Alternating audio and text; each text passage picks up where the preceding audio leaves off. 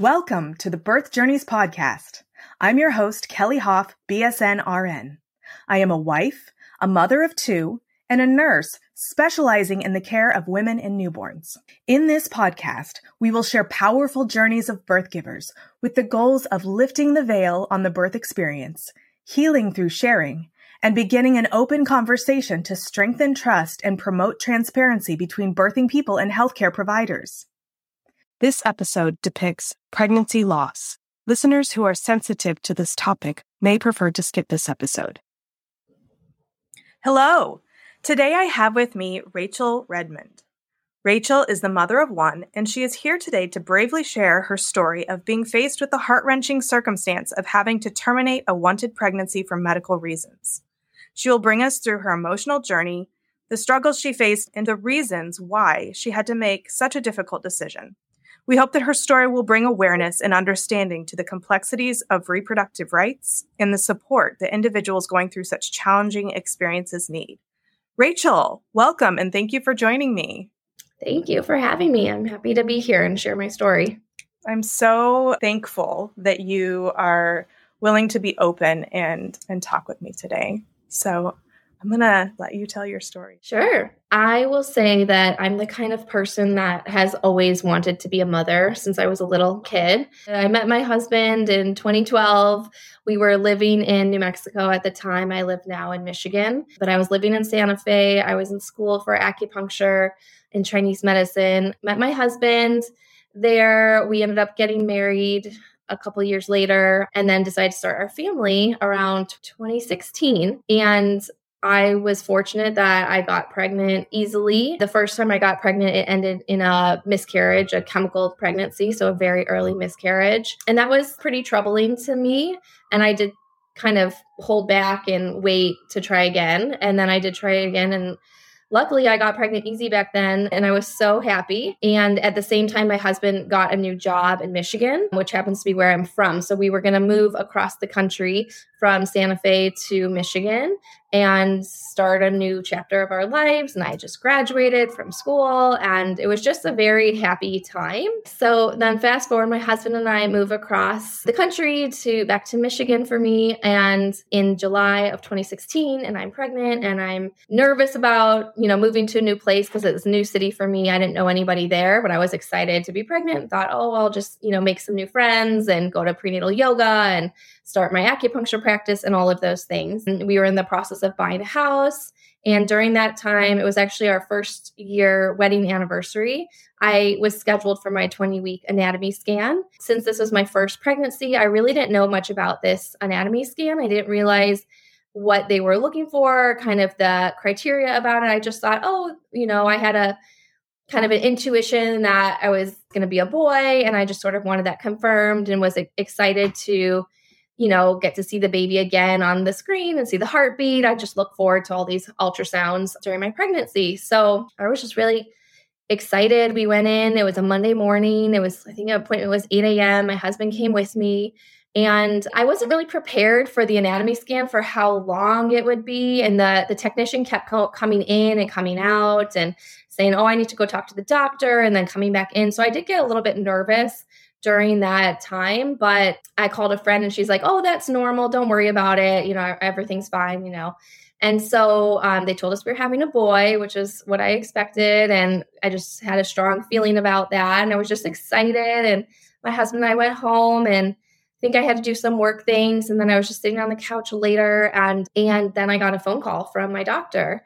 And the doctor said, that they found multiple fetal anomalies on the anatomy scan and that she couldn't tell me exactly what that meant but then i would have to go in for more testing and another anatomy scan later on in the week with the with the genetic counselor and a more specialized technology.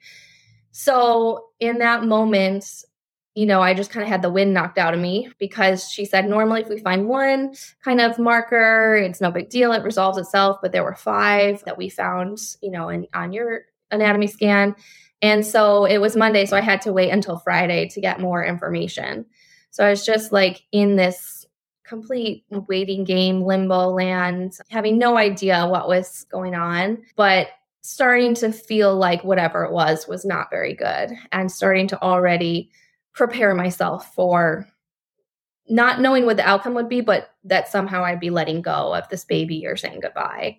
So it was a very it was a very tough week. We closed on our house that week. It was sort of this crazy of like these highs and lows. And then I went in on Friday for the anatomy scan and they did this long scan. It took hour. It took at least two hours, or it just felt like it forever.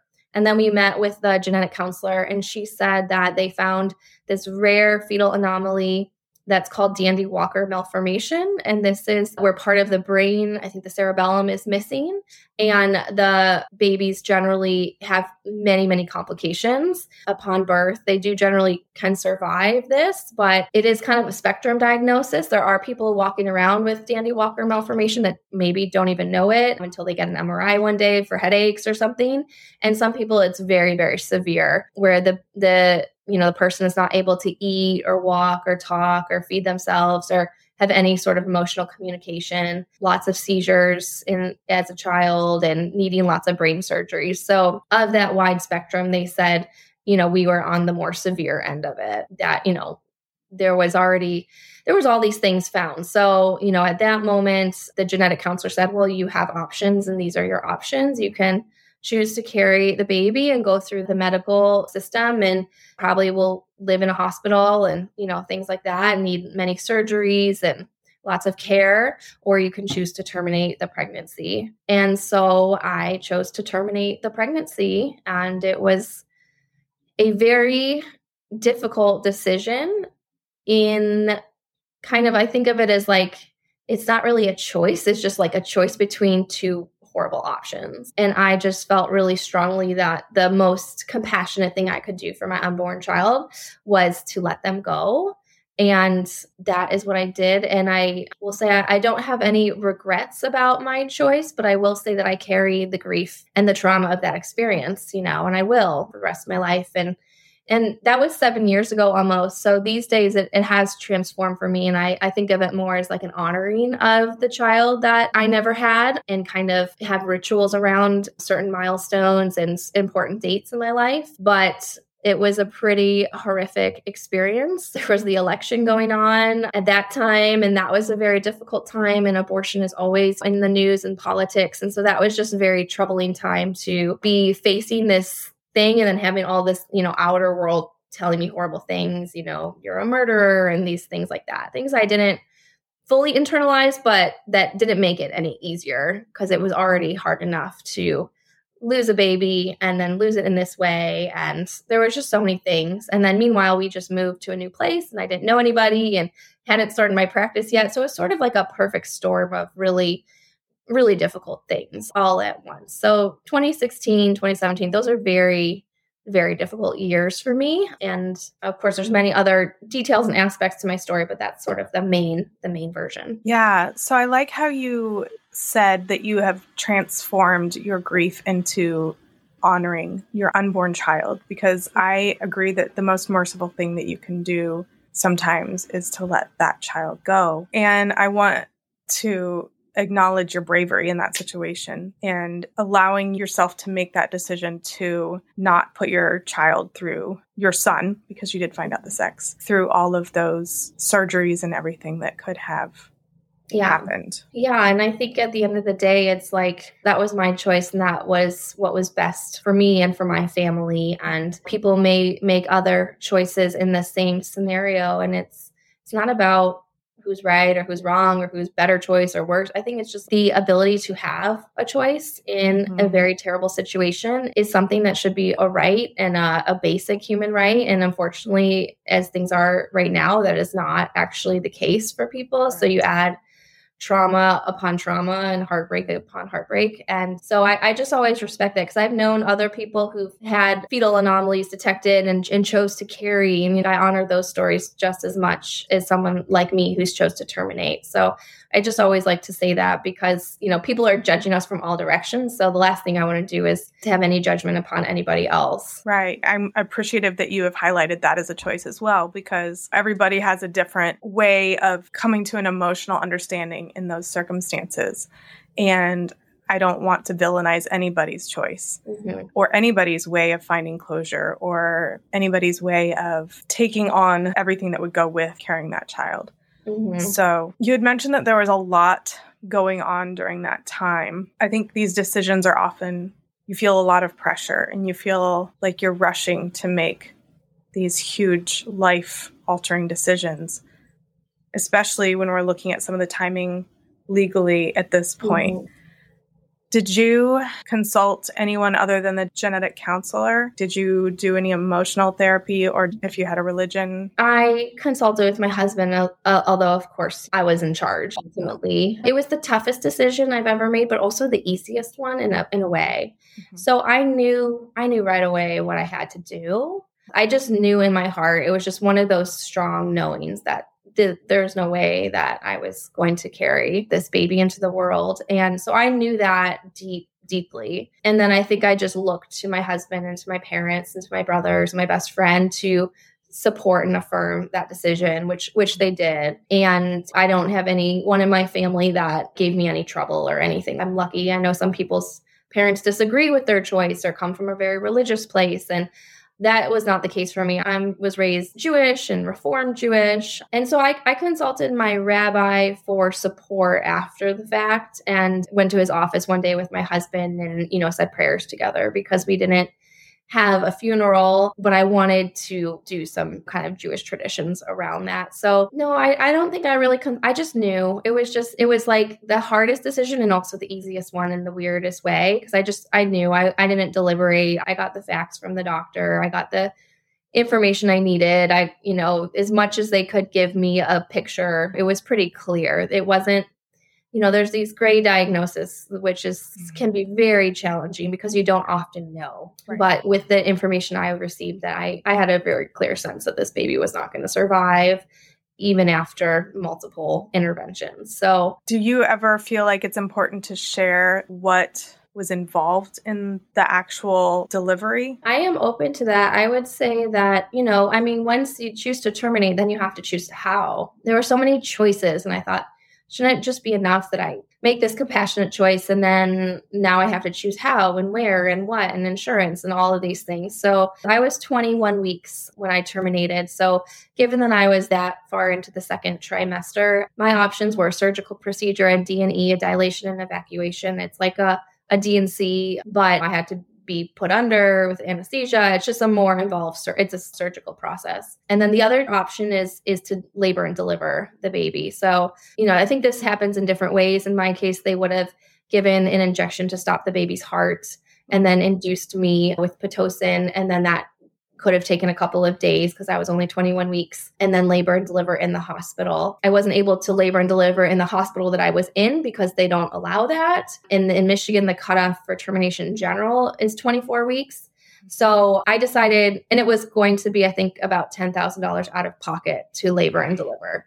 Um, whereas a surgical procedure, I think, was 100 after insurance. And I was lucky to have my insurance cover pretty much all of it, which is not the case for many, especially these days, probably. So, based on the various calculations, I decided to have the surgical procedure, and then I had to do it at a different hospital that would do that procedure. And I was 21 weeks, so I was before the cutoff. So, it was close, but I had time there was about I think it was about almost two weeks between the initial anatomy scan and the termination. So there's a lot of things that are involved in that. The procedure itself is generally pretty standard. I luckily did not have any complications. There can be complications. There is always risks involved but i think generally things go pretty well. And one thing that my doctor said to me that I so appreciated was he said, you know, the procedure is straightforward. Your body will recover fast. You'll be physically you'll be fine, but the emotional part is going to take a lot longer. And I appreciated that he acknowledged that and told me that. I knew that, but it was nice hearing that from a medical professional as well. Thank you for sharing that, first of all, because I know that can be hard to relive. But I think highlighting the hurdles to and the, some of the reasons behind some of the decisions that you have to make like if you had preferred to labor perhaps but mm-hmm. then there's the hurdle of not being able to deliver in your own hospital and mm-hmm. and having such a huge difference in how much you're going to pay it's not just the emotional and the closure that you're factoring into those decisions. It's the availability of certain procedures mm-hmm. and options based on insurance, based on laws, based on all of these things that you have to navigate, on top of the fact that you're coming to terms with you have a child that has anomalies that are not conducive to life. Yeah. And just the imagining having to navigate that whole scenario mm-hmm. Is just so overwhelming as I think about it. So it makes me hurt for people that have to go through that and navigate the waters during especially during this political climate, but just mm-hmm. in general. Yeah. And I will say that there were so many ripple effects of that experience that for years were new challenges and new hurdles that were outcomes of that situation in that time. One of which was that, you know, I felt so invisible in my grief. Yeah. People didn't see the mother in me, but I was a mother because I became a mother the moment I made this choice on behalf of my child. A lot of people think you become a mother the moment your child is placed into your arms. So I think what I realized is that there's sort of like a, a spectrum of becoming a mother, mm-hmm. and it's different for each of us. It could be, you know, when a person adopts a, a child or there's different ways. And so I didn't anticipate that I would become a mother the moment I made the choice to let my son go. That was pretty extraordinary for me. And then to be trying to grasp this identity as mother when nobody in the world reflected that back to me. That was so challenging. And some of my work now is I, I run a support group called Invisible Mothers for pregnancy loss so that we can have the space to to feel seen and validated and to share our stories. And it's I'm not a therapist, although I have background in healing and healing practitioner but I want to just hold spaces for people because I felt so invisible and my and grief is so isolating as it is. And I was going through this postpartum experience. My milk was coming in, my hormones were shifting. It was so many layers of things. And there was just, as much as I had a lot of care and support from my family and friends, there was just so little resources out there for me and for people who've gone through pregnancy loss. And so just that invisibility of that grief was one of the ripple effects. Then you have to decide should I try again to get pregnant? When? How? You know, like there's just so many many ripple effects of that. Oh, I, I also happened to be pregnant with like seven or eight of my close friends at the same time. So that was like another level once they started having babies and trying to toe the line of being super happy for my friends. Most of them were first time mothers, not all of them, but some of them. And and then just managing my own grief and seeing their life so full and mine felt so empty of a child and there was just so many layers so i would say that winter when all of my friends that winter and spring when my friends were having babies and i was just so it was so hard and that was nearly seven years ago and i'm so glad to be removed from that and to have done so much work to heal and to you know one of the most healing things i i can do is to tell my story and to make myself seen i guess you know to take control of that what felt so invisible to me and so i actually in a moment of like feel like it was a moment of rage. I reached out to NPR or Michigan Radio, my our NPR station, and I said, someone needs to hear my story about terminating for medical reasons. There's so much talk about abortion. Nobody's telling this story. Will you tell mine? And they reached back out to me and they said, We want to tell your story. And for about two months, I went back and forth with the producers because they wanted to fact check everything and speak with me and, you know, get ready for the interview.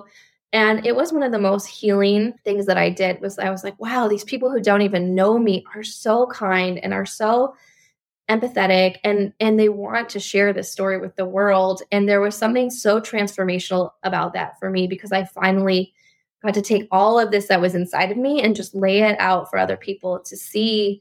And it's almost like made it more real for me. And you know when you're experiencing so many complicated emotions but yet you feel invalidated every step of the way it's like i needed to make what I was feeling tangible and real and, you know, visible. So through telling my story on podcasts, platforms. It's always a gift. So, so I'm grateful to, to share it and have this opportunity. And the more I do, the more I just feel like there's always a different layer of healing that comes. And not everybody is going to find healing in telling their story, especially because it's not a safe place. It's not a safe world to do that. For me, it's been helpful, but I think we all have to find our unique paths to healing those wounds that will stay with us. Yeah, I agree. I have so many things that I want to touch on, but I didn't want to interrupt. Yeah. Starting with the last thing that you did mention, I agree. And that's why I think that creating that safe space is so important because as mothers, I definitely agree. You became a mother when you made the decision to let your child go. Mm-hmm. As mothers, our deepest instinct is to protect our child. Mm-hmm. And you said that you just felt deeply that that was what you needed to do, that it was the hardest and easiest decision that you ever made. Mm-hmm. And I truly believe that you made that decision to protect your child mm-hmm. from all of the things that you learned would become a part of his life. Mm-hmm. And I really feel like that was the biggest step that you can take as a mother because how hard is that to mm-hmm. to let your child go. I feel like also as mothers, birthing people because not everybody identifies as a mother. We have this experience that we can only fathom once we've been through it. And then we have people on the other side that have not experienced that yet, that want to become parents in that way. And just speaking with people about how those of us who have been through a birthing process tend to overshare just in general because we have such a big experience that is within us that just needs to be processed. Mm-hmm. And that can be a little bit more than what somebody is ready to hear. And so I just feel like it's important for us to find the right platform to share.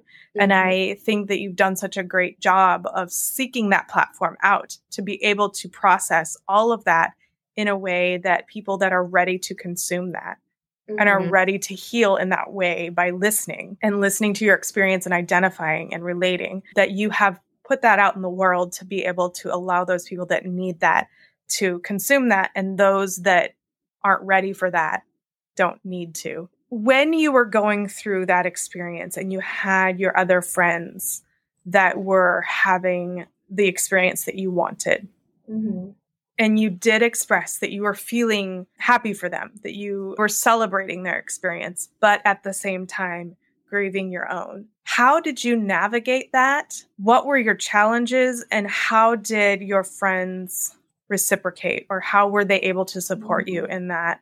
And, or how did maybe you guys learn in that situation? I imagine it was tough for my friends to navigate that space with yeah. me for obvious reasons. I will say that my my very best friend in the world, I was pregnant at the same time with her. It was her first time being pregnant as well, and she was actually pregnant with twins, and they ended up being born early, prematurely, and they were born around my due date. So they're born almost two months early, very a lot closer to my due date than probably her due date, you know. And that was both challenging, but she was somehow there for me in such a profound way while going through her own thing. You know, it was like such a, I don't know, maybe it's just a testament to our friendship that we were able to just be so real about things and I don't even know how we got through that time, to be honest. Oh, I mean, her babies were in the NICU for a while. I think it's a bit of your love for someone allows you to deal with a whole lot of discomfort.